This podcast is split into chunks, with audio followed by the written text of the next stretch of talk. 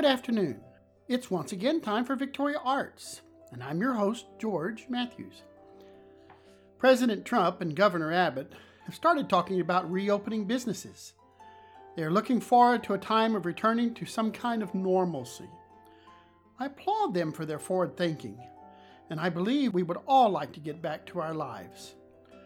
We know the future will not be anything like the old normal, but even while we stay home, stay safe, we can begin planning on how the new normal will look. First and most important, COVID 19 is not going away. The precautions we are taking now have barely mitigated the early transmission of the virus. But COVID 19 has not and will not disappear. Too many people have been infected. Too many people have died. And lest we forget, each death is a person whose dreams ended. We must continue appropriate precautions. We hold COVID 19 at bay by shielding ourselves from contact with others. Not that everyone is infected, but transmission of the virus from one surface to another and then eventually to a person is a reality of everyday life. Our current vigilance is hard to maintain, and yet the need for continuing attention for our safety is paramount to personal health and the health of our loved ones. So, in getting back to business, we must consider what it will look like. The arts in our lives are proving to be more important than we may have realized. At the beginning of the year, we took for granted performances and exhibits. I've heard people say, There's just not anything to do in this town. I wonder what they might say now if they didn't have music or art available to them in their home. The sudden stop caused by having to stay at home was deeply felt by local arts groups. All of a sudden, planned activities needed to be canceled delayed, or altered. The effects are no different for an arts organization than for a business.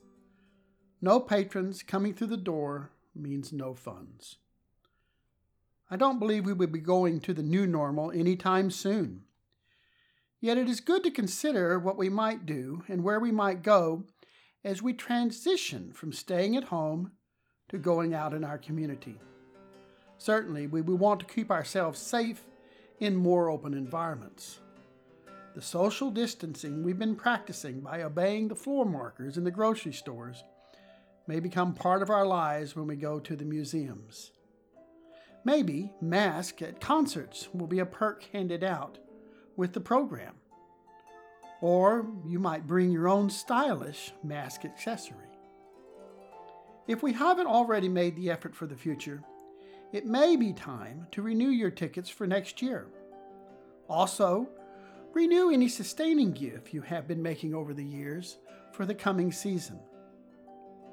Victoria Arts has been around for more than 10 years, airing Fridays on KEDT and KVRT during their noon community calendar.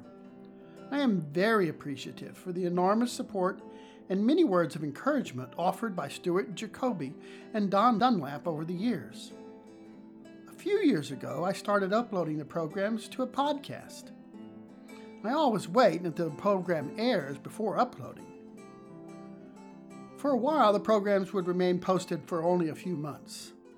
But currently, there are more than 80 programs online. Go to Apple Podcasts to review the current list of programs and look under Victoria Arts.